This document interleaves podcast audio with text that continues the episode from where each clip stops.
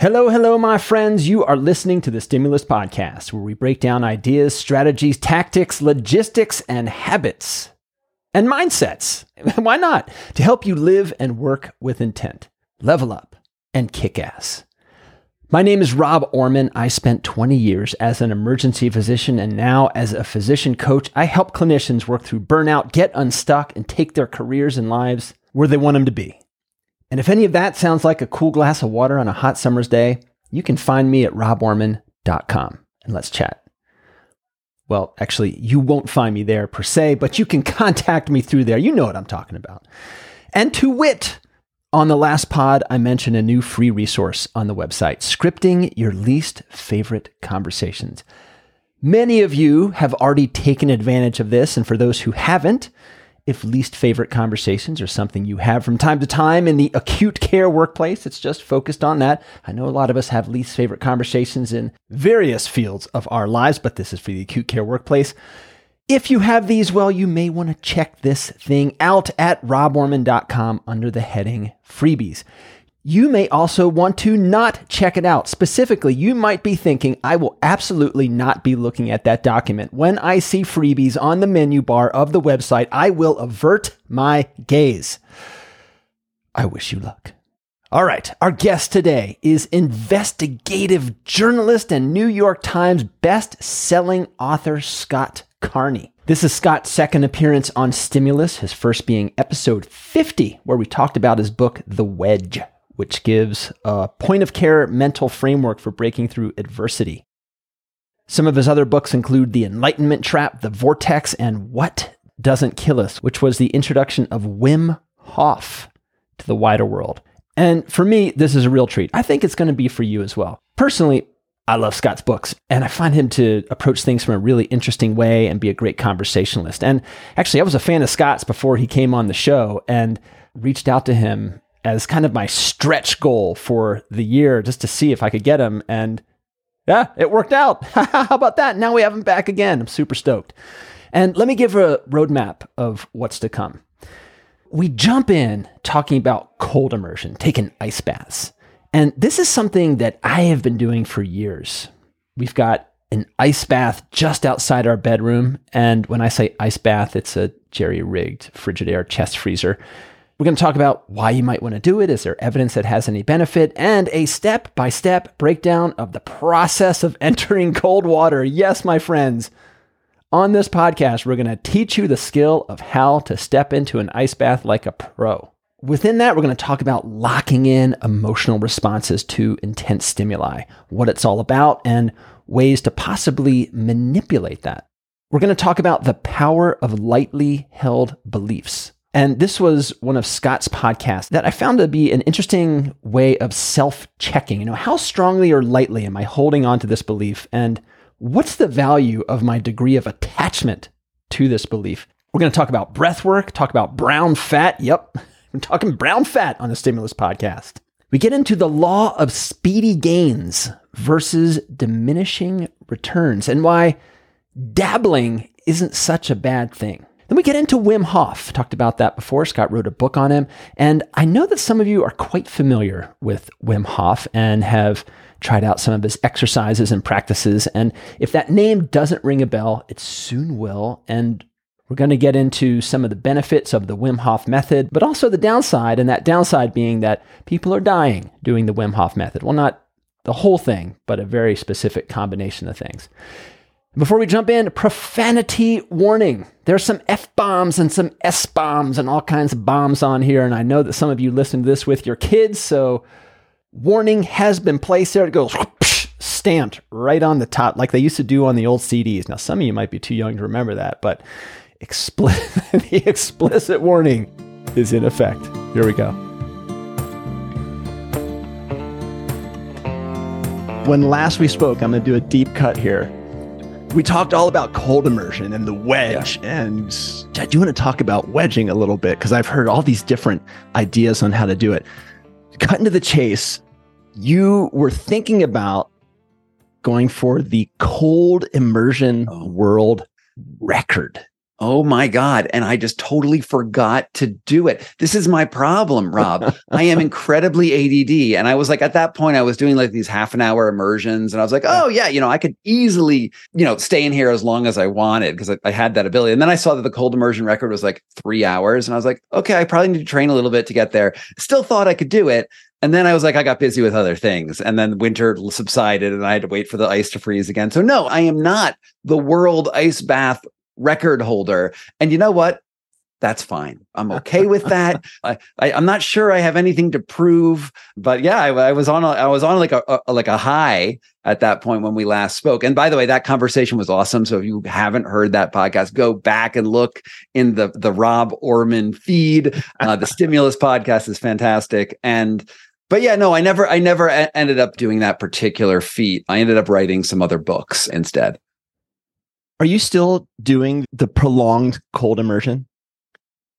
In the winter, I do. Yeah, I got this really cool team of people, a group of people. We call them Ice Core, and we go out and we take our axes and our spades and stuff, yeah. and we cut through like four or five inches of ice in a lake that's about you know 10 minutes from my house 5 minutes from my house and we do minimum of 10 minute ice ice immersion in frozen-ish water 33 degree water pretty much all winter long and then I also do like ice baths at my house because I have one like I'm a I'm a professional bather. I don't know if you know this about me. Investigative journalist slash professional bather. And I do it all the time here. Although I will say, I used to be like really hardcore about you got to do like 33 degrees. It has to be under 38 yeah. because that's where, you know, metabolic stuff happens. But now in my old age, I've decided, you know what? If it's 45 degrees, that's still okay. And so I'm taking it in a relative hot tub at my house after we spoke last, I remember we were emailing back and forth about what kind of cold bath to get, and you, I think you get you have the Forge or you had the yes. the Forge. Yeah. We went full Pacific Northwest redneck and Good. got the freezer chest. When you say the freezer chest, you're not talking about a brand. You're talking about Costco, a freezer chest with with some yes. modifications. Yeah, it was Home Depot. It was a Frigidaire, seven hundred bucks, and it was probably about a grand all in to get the deal done. And oh my gosh, game changer just to have because we used to fill the bathtub, and put our ice cubes in, and it's just kind of pain in the butt. Pain in the butt. So in the cold, you do these prolonged periods of time. And when last we spoke, we talked about the wedge, putting this mental and kind of physiologic mm-hmm. wedge mm-hmm. between I basically stimulus and response. Right. Mm-hmm. And I've I heard another way this is we've got a lot of cold rivers around here, as, as do mm-hmm. you, someone who does a lot of cold river. And they said, yeah, what I use is the wall. I'm aware of the first wall mm-hmm. and that's going to come up. That's the immediate, this uh, right. And then after a while, there's a second wall and you just have to think, all right, I'm going to break through that wall. Mm-hmm. So there's all these different visualizations of what you're doing. And I'm curious sure. when you're introducing this to people, mm-hmm. how do you guide them to work through the urge to get out of the cold water. Yeah.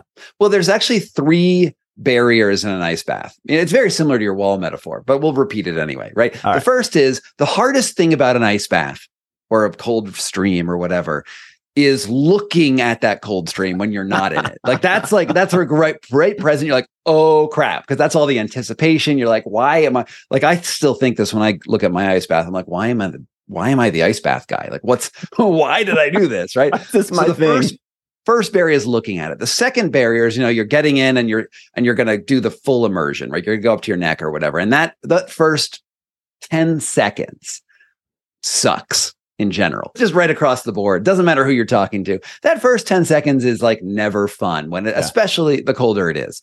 For, like, still for you, first 10 seconds is. Yeah, yeah, yeah, yeah. Yeah. Still for everyone. Everyone who does this. There's no one who's like, that first 10 seconds is my favorite part. No, no one has ever said that and meant it. But then there's the third wall, the, what you yeah. will go for with wall metaphor. And that's like after you've been in there a little while and you've relaxed and you're like, okay, I can handle it.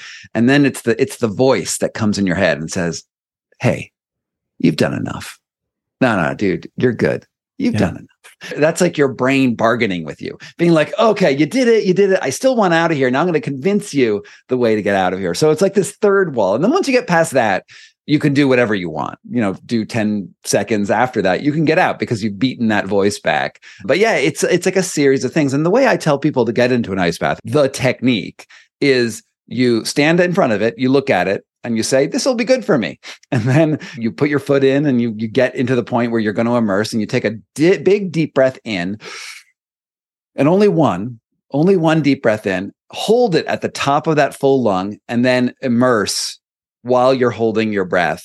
And the reason why we do that is because people's natural physiological response is to sort of hyperventilate when you get into the bath you want to avoid that panic response. So if you have actually a, a full set of lungs and you know you're just going up to your neck, you're not going underwater. What happens is you can't hyperventilate because you're holding your breath. You're already decided, you've already put that like sort of command into your brain code and you're not going to hyperventilate. So then that that helps you control. And then you just relax. Then you just like ra- relax, breathe slow, chill out, think about whatever, think about your happy place and then you will start to love ice baths. Uh, and you should always stay in at least I, I say a minute for mm-hmm. people because one of the things with the wedge, uh, you know, in my book, The Wedge, is that you sort of lock in emotional responses into your action into into the sens- sensory environment that you have so if your sensory environment is saying panic and then you panic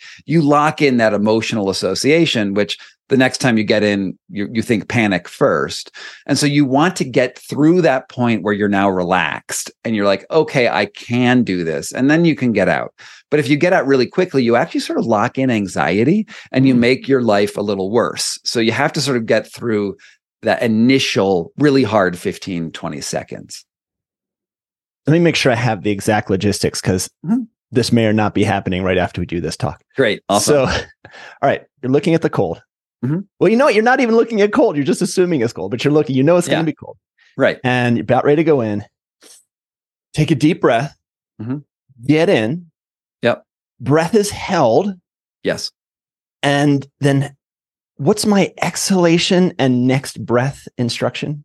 So then you immerse, you do the hard part, right? You yeah. do the hard part. Still, still, holding my breath. Still holding your breath. You hold your breath that whole time. It only takes like two seconds. You can do it, man. This is not breath work. This is just holding your breath. Yeah. And then exhale slowly. Yeah. You know, this is like three seconds after you're in the bath. Okay. And then stay calm and be calm in that environment. You're trying to keep your breath slow and controlled. You're trying to not panic. So the wedge you're working on in that point is actually controlling your breath and controlling those autonomic responses.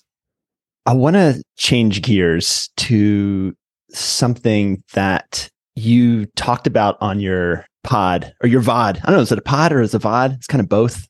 Yeah, I think the media landscape is changing so much. And I'm just glad that it's not a talk. Okay.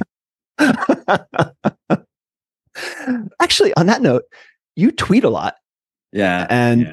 and now there's what is it? Threads or vines threads? There's threads there's skeets there's all sorts of stuff yeah. Are you staying body- just on twitter? You like what, what are you doing with this? No i'm on all of them who knows who's going to win? It's just a, a, horrible social media hellhole. All of the clones you know the blue skies the mastodons the threads yeah. twitter it's all like short form bullshit anyway mm-hmm. and it's just going to lead us into the same den of social media unhappiness because yeah you know the thing that i love and the thing that you love too because you do a podcast is being able to get into nuance. Yeah. and all we get to do on these platforms is to like get angry or or or do a dumb meme or like do something short righteous form. indignation is the currency of the day. Yeah that's yeah. what i get to do. I get to be mad. I could be like i can't believe you didn't get a vaccine and blow my lid. Like that's what i get to do on twitter. And it's not productive. If i had to choose which one would take over i think i would go with blue sky.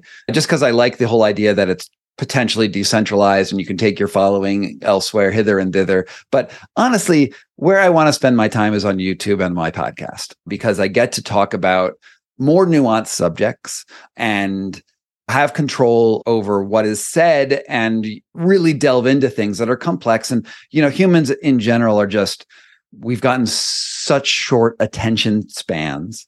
I mean in the time that we began this podcast to now, you've lost probably like 30 or 40% of your listeners. And that's just the metrics. That's just the yep. way it goes. Yep. And luckily, the people who've made it this far are probably like, fine, I don't, I'll, I'll go on, finish my run. They're listening to it at 3x speed. I think yeah. how they made it here. Yeah, yeah, yeah. But the, but you know they're doing something. So thank you, yeah. runner. Enjoy your your bike ride or your run or your long poop, whatever it is you're doing.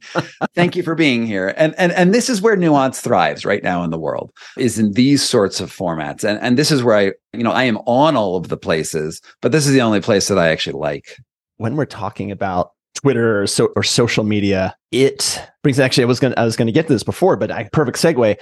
It brings up the power of lightly held beliefs well, f- first off, when we double down on it, that lightly held belief seems to mm-hmm. become cemented. Right. But you did a pretty deep dive on the power of lightly held beliefs. First off, what do you mean by a lightly held belief? And then how does it have power?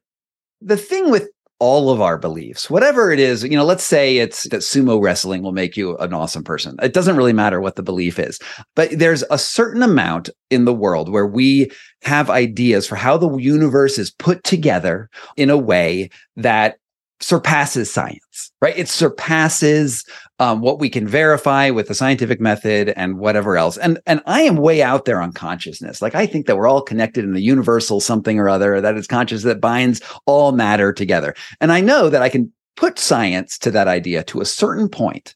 Once I get to that point, I can say goodbye to science and move off into my lightly held idea of what the world looks like. But I have to realize when I've made that transition, when I've said, here's what I can back up, and here is where I've gone into another direction. And you have to always take your lightly held belief up to the limit that science can go. We know that science can't answer every question, but it goes up to a point and then you get to launch off on your springboard to wherever you go. And I think this is what sanity is in the world is getting to that point. And then the, the importance of a lightly held belief they can really organize your world. They can make you an ethical person which is not something that science can answer. They can make you more resilient which is something that science has difficulty answering. They can talk about what consciousness is which science has no clue what that is. And and it can really make you operate in the world. And in fact most of our life is operates in this lightly held belief world. But what we need to be able to do is when you have your belief is to realize when it no longer serves you is to realize when you have gotten calcified in your belief and your belief either doesn't match with what we can say in the scientific reality or it's like actually making your life worse because you've caught onto it so hard that you just don't want to leave it and it's making it like a sort of a psychological or uh, you know bad outcome or like you don't you've lost your friends or you know whatever. And this is why I, I, think I quote Max Weber in that in that podcast where I say, you know, these beliefs should be held like a lightly held cloak, and you should be able to ca- just cast them off and go to another belief that serves you better. And I think that most of us in the world, particularly with COVID and, and like in the Trump presidency, and I don't care what side of the political divide you were on, you hated the other side because the other because the other side said something that was either libtarded or cons- or fascist, right? You know, whatever whatever, wherever you ended up on. And yeah. I promise you, neither the liberals nor the conservatives nor whoever other group that was out there was right 100% of the time because we fall into this group think thing where we calcify and it's bad for our own personal integration, our own health. And honestly, it didn't make the world a better place.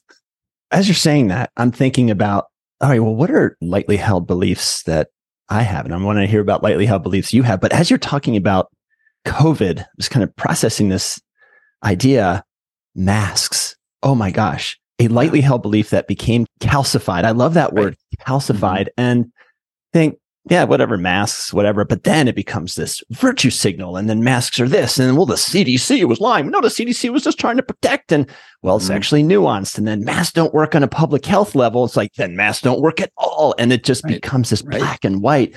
And I thought that I was such a rational, discerning person. Yeah. And that's I, mm-hmm. like, I would never fall prey to this. And I had never heard that term lightly held belief, mm-hmm. which I love. And I was, I was speaking to a, I guess you'd say like a public health expert. Why wouldn't you wear masks?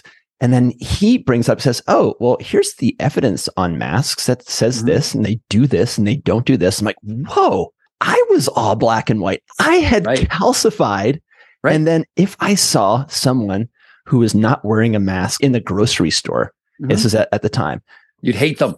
I you feel enraged. And it's yeah. it's like you are killing everybody in here. You see yeah. that old lady.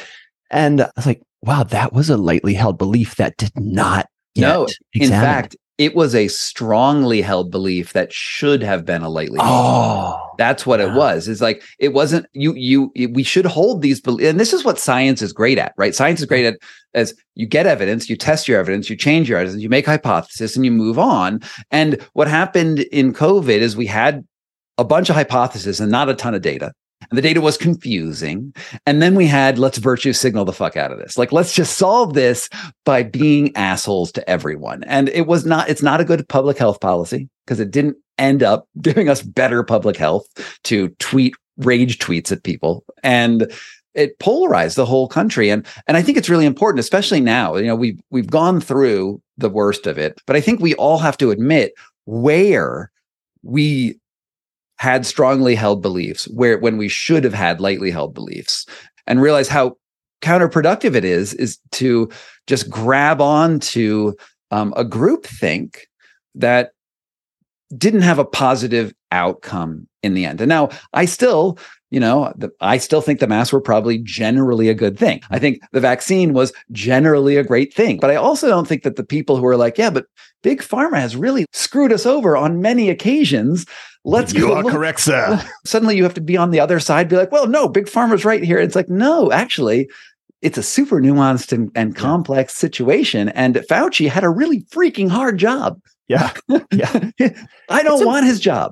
it's amazing the the hatred that that guy gets, Yeah. and it doesn't seem like there was any malfeasance on his part. He's just like, how do I navigate this thing the best? Oh my God. And Fauci kind of should have been a lightly held belief. Yeah. where, man, he just. I mean, I mean, we should do. You should do a podcast called "The Truth About Fauci," which is, of course, everyone's going to be like, "Ah, he's the worst guy in the world," but it's really like, no, dude, that guy. Imagine being in his position.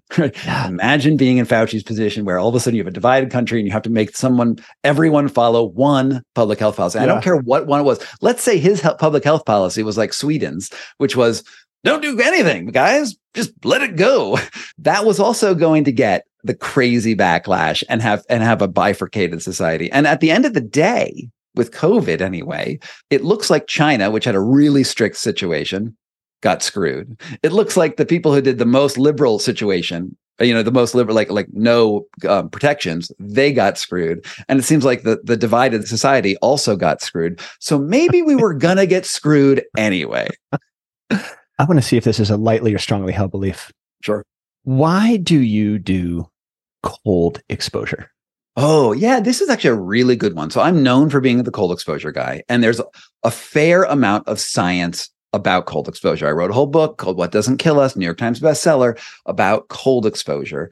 And I took the science that was there at that time to the point that was available. I looked at the studies, which were fine. They were like solid B's, you know, uh, solid, like really solid B's.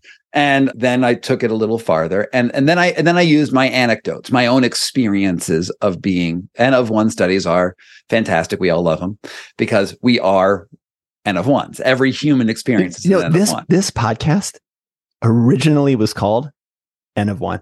Oh, love it. That was it. There, back it had a it was in another permutation, and then it Mhm. changed stimulus. So, wow, deep cut, baby, deep cut. Yeah.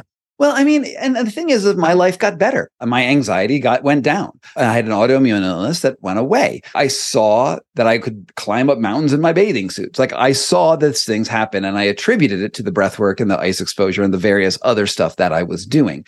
Scientifically, you can't really start making those causal statements without a study that will never be conducted without a study that costs a billion dollars and you know gets involved you know has like the real statistical significance that comes out of it. So you sort of have to look at ice and cold exposure as a lightly held belief. And then we also have contradictory evidence. There's other studies that come out and say it doesn't do anything or it's just the placebo effect. And i have to just say cool. Well it works for me.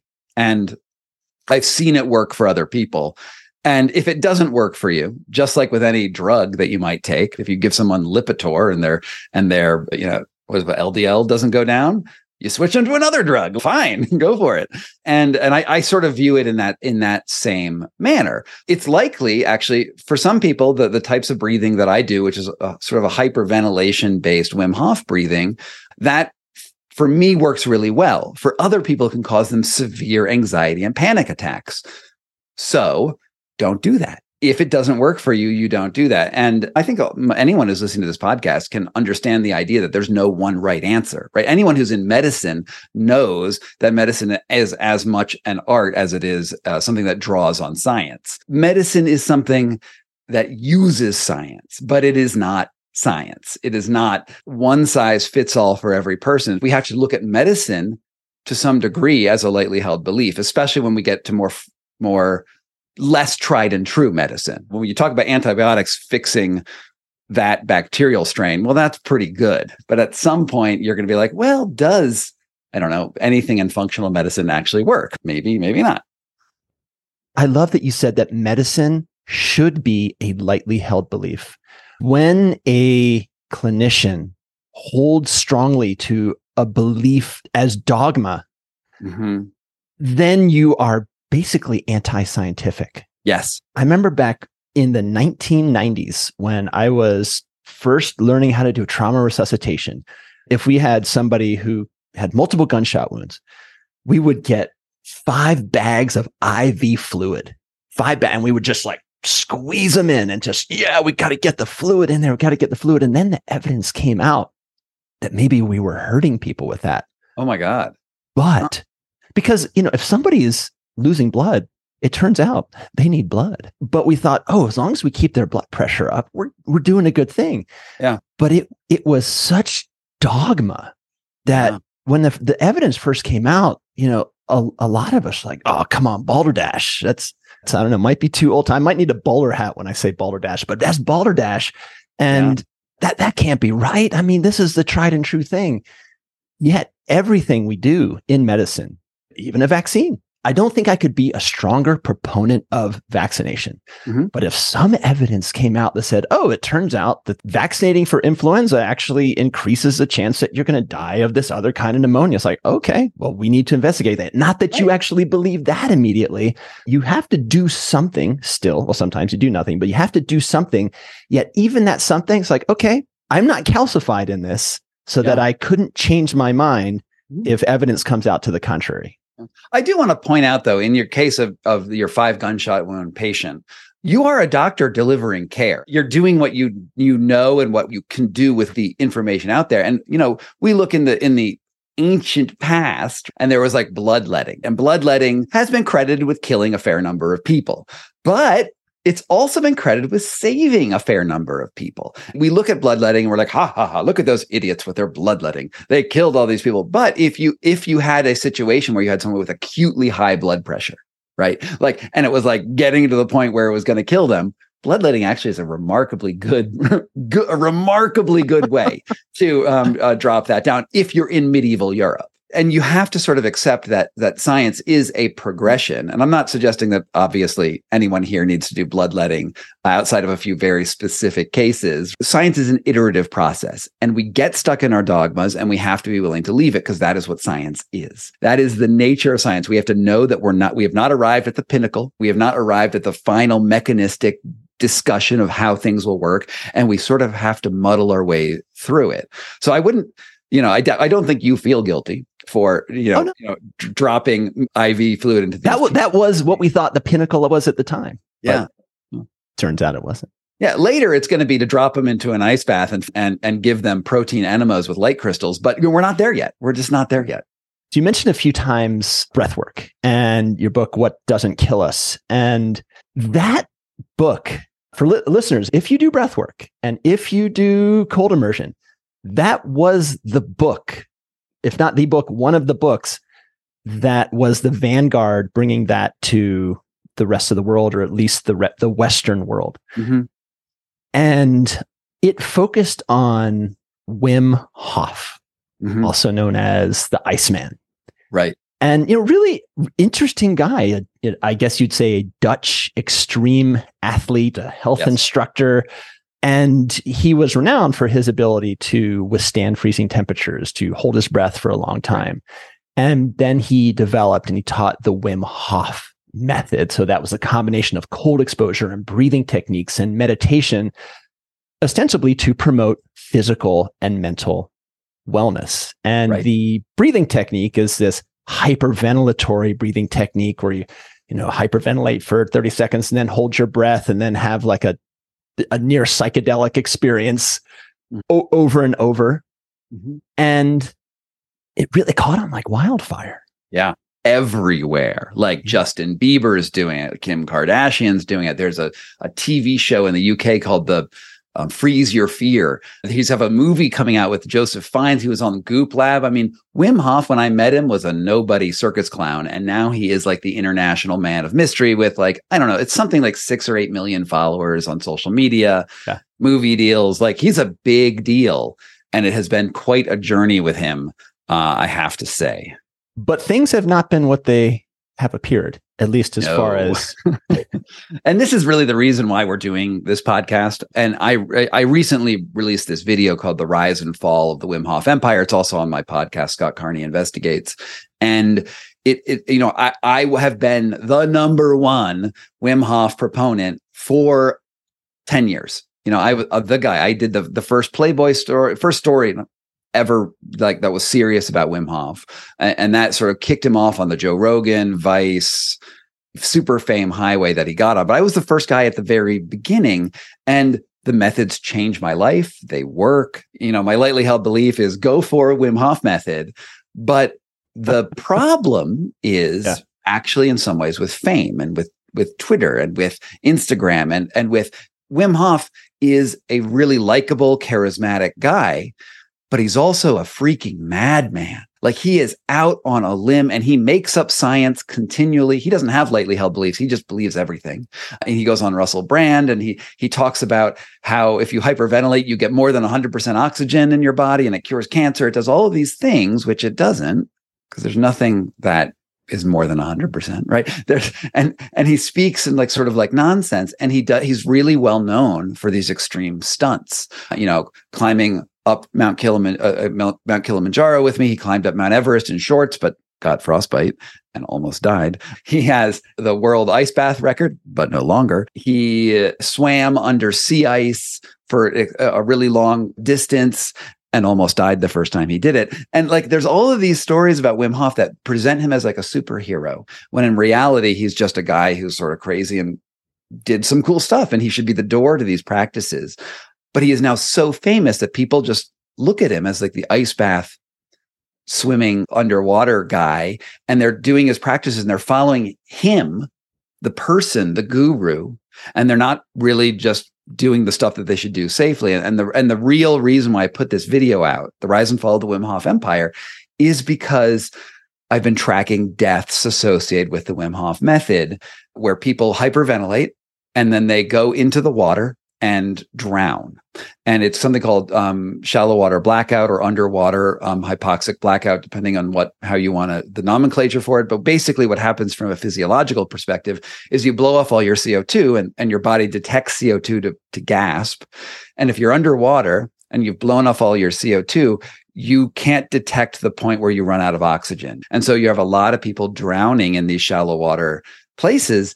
And then Wim Hof, the most famous ice bather breathworker person out there, repeatedly teaches hyperventilation in water. Repeatedly. You know i have he sold this like course that's $99 classic 10 week course where on the eighth week he teaches you very explicitly to hyperventilate and dunk your head in water.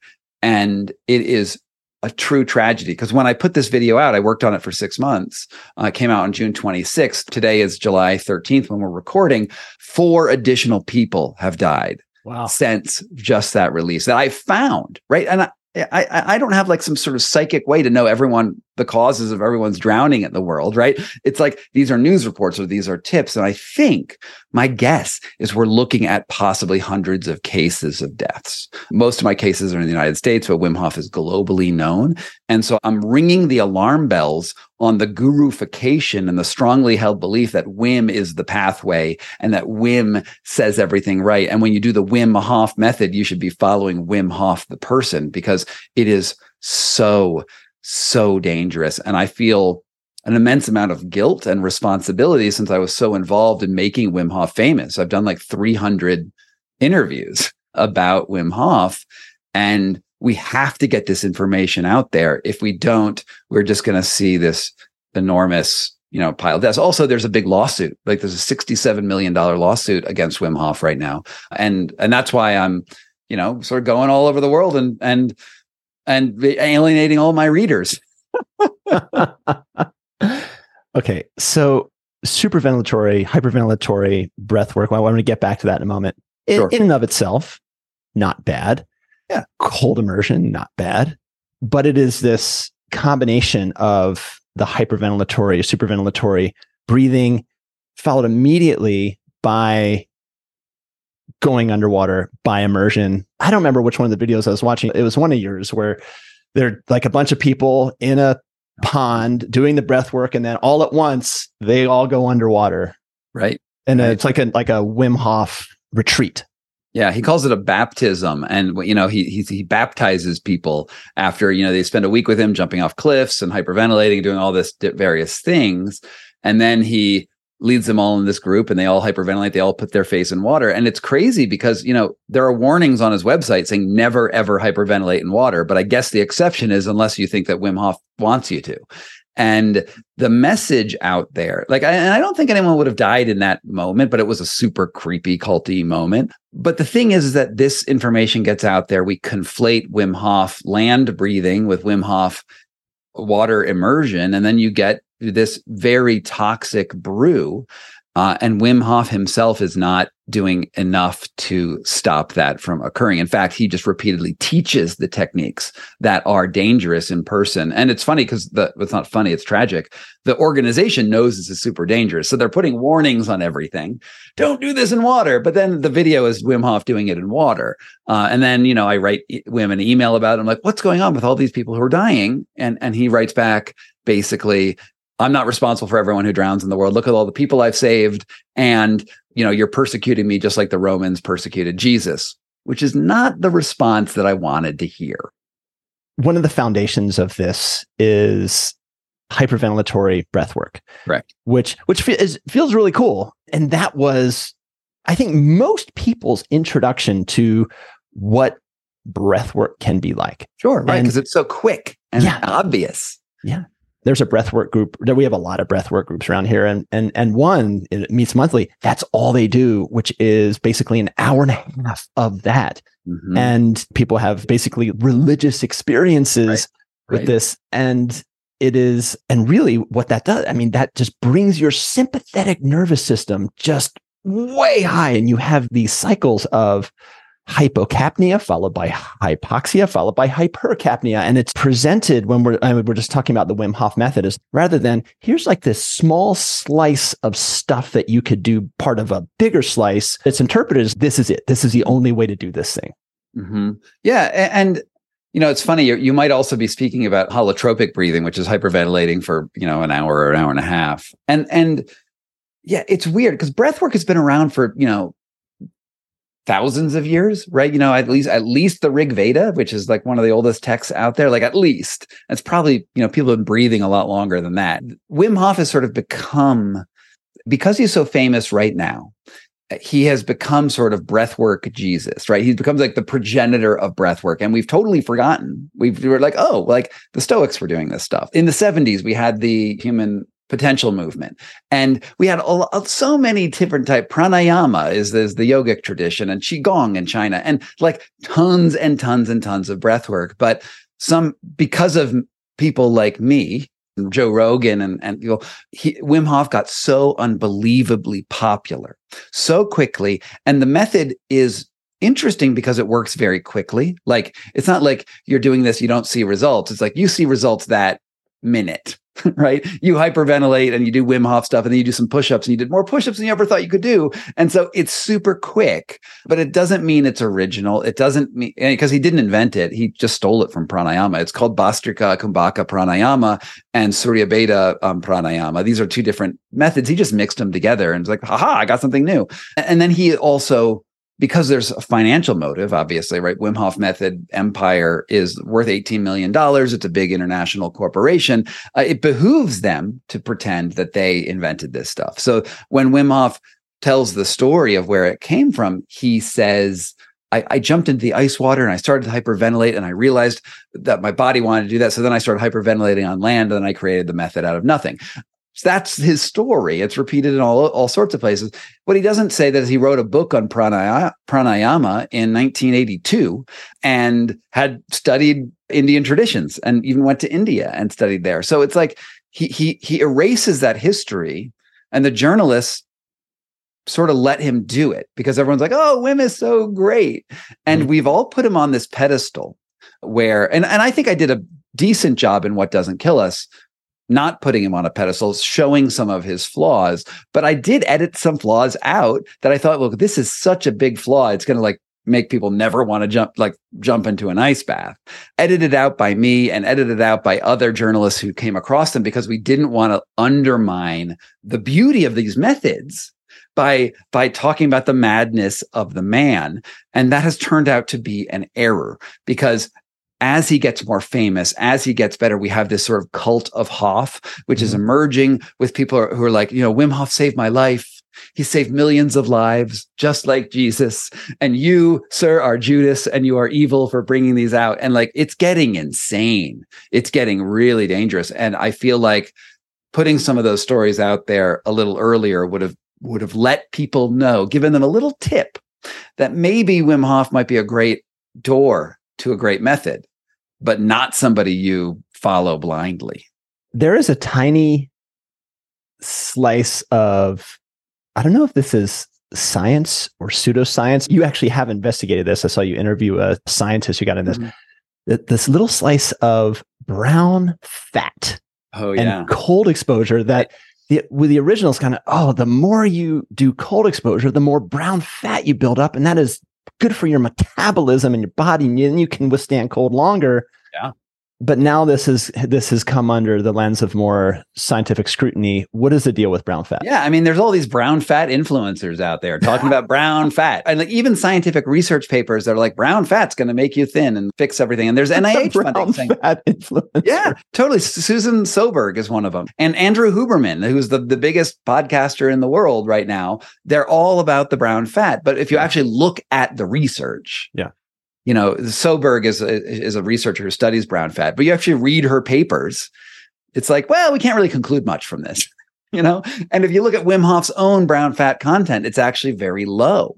And and I wrote about brown fat in my book, and I said, and and there was some conflicting research at that time. It was, you know, was, the book was written in 2017, and I was like, I'm not totally sure about brown fat, but here's the case for it, right? Yeah, and and there is some case for brown fat; it's out there.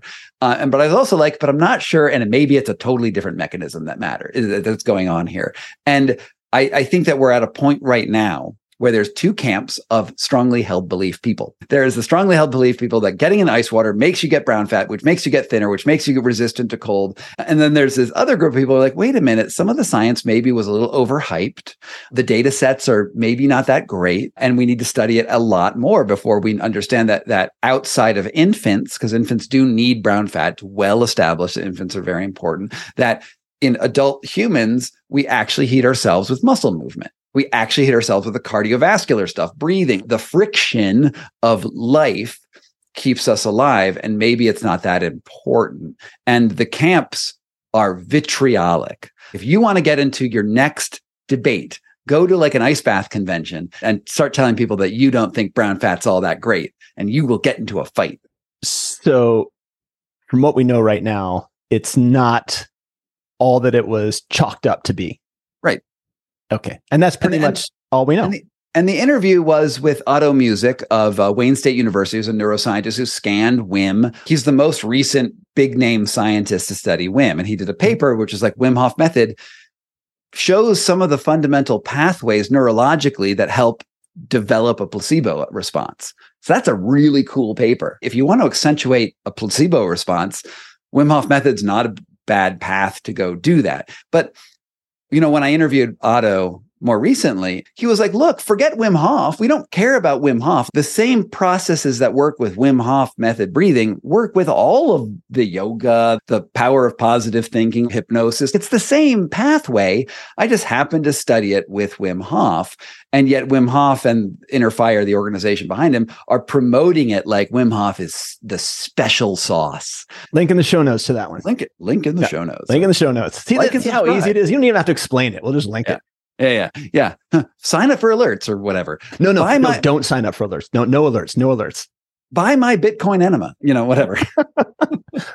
Whoa. Um, Wait a second. We just need to pause on the awesomeness of that phrase. right Bitcoin.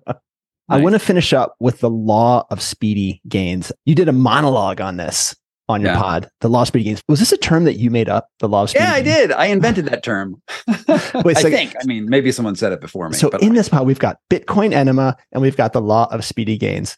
What dig into that? What is that? By the way, thank you for listening to all of my my my whole podcast. That's awesome. And for everyone who's listening right now, give a five star review to the Stimulus podcast, which you called N of One with Rob. Go down there and do your voodoo. Okay. So the law of speedy gains is, I think, a really powerful concept that we already know of it, but we don't play with it. And what it is, is when you take on a new practice, I don't care what it is meditation, ballroom dancing, sumo wrestling, doesn't matter what it or speed reading. Like it doesn't matter what it is. When you first start that learning process, you have an exponential curve from zero understanding of ballroom dancing to better understanding of, of ballroom dancing. And you get much better at ballroom dancing the uh, you know when you take your first like six lessons.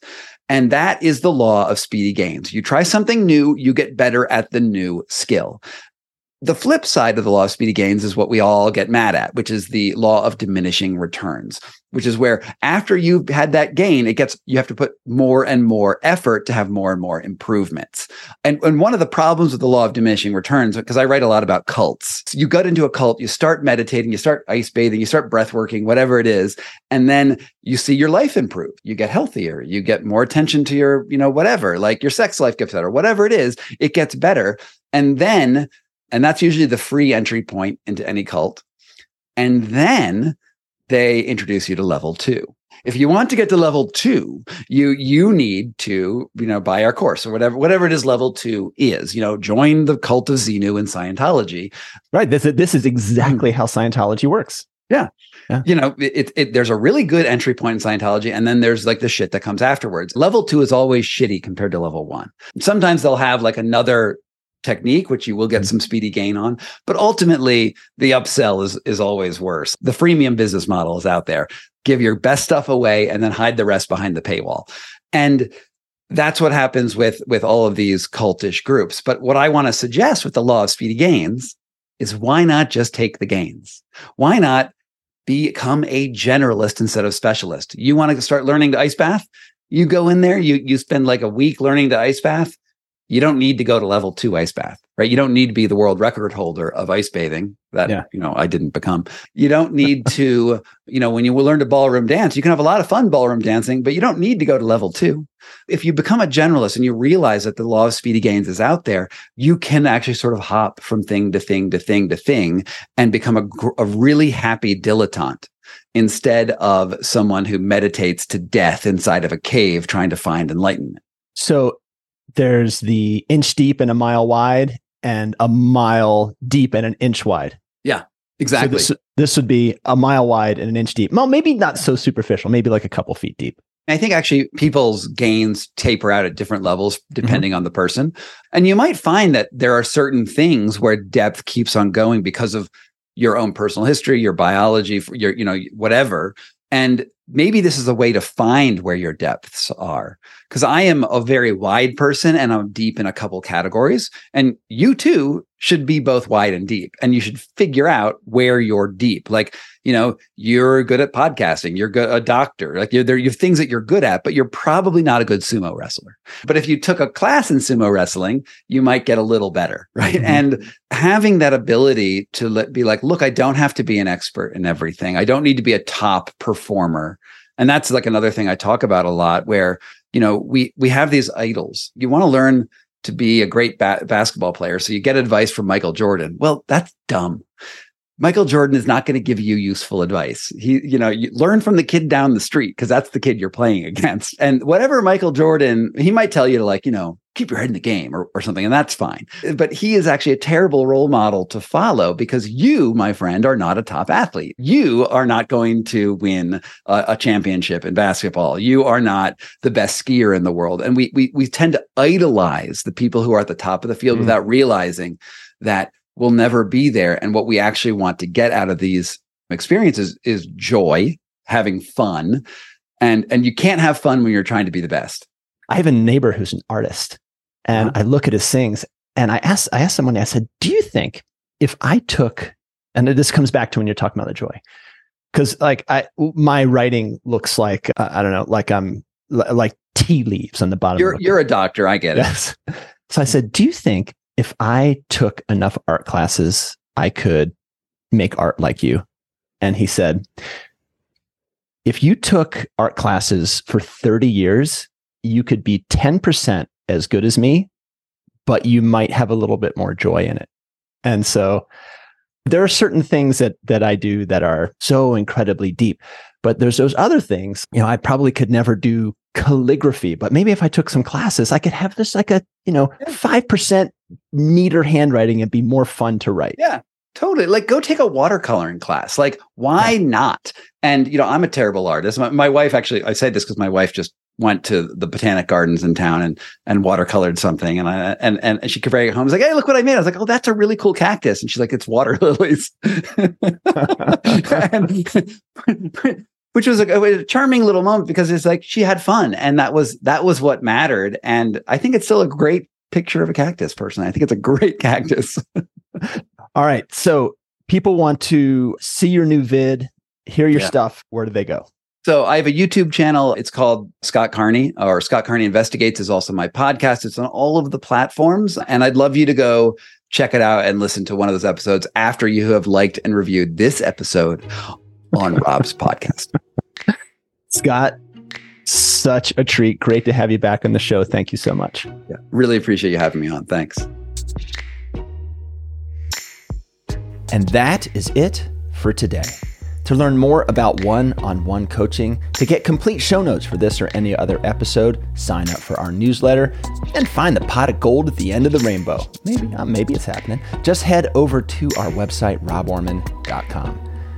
Until the next time, my friends, be well and keep on rocking.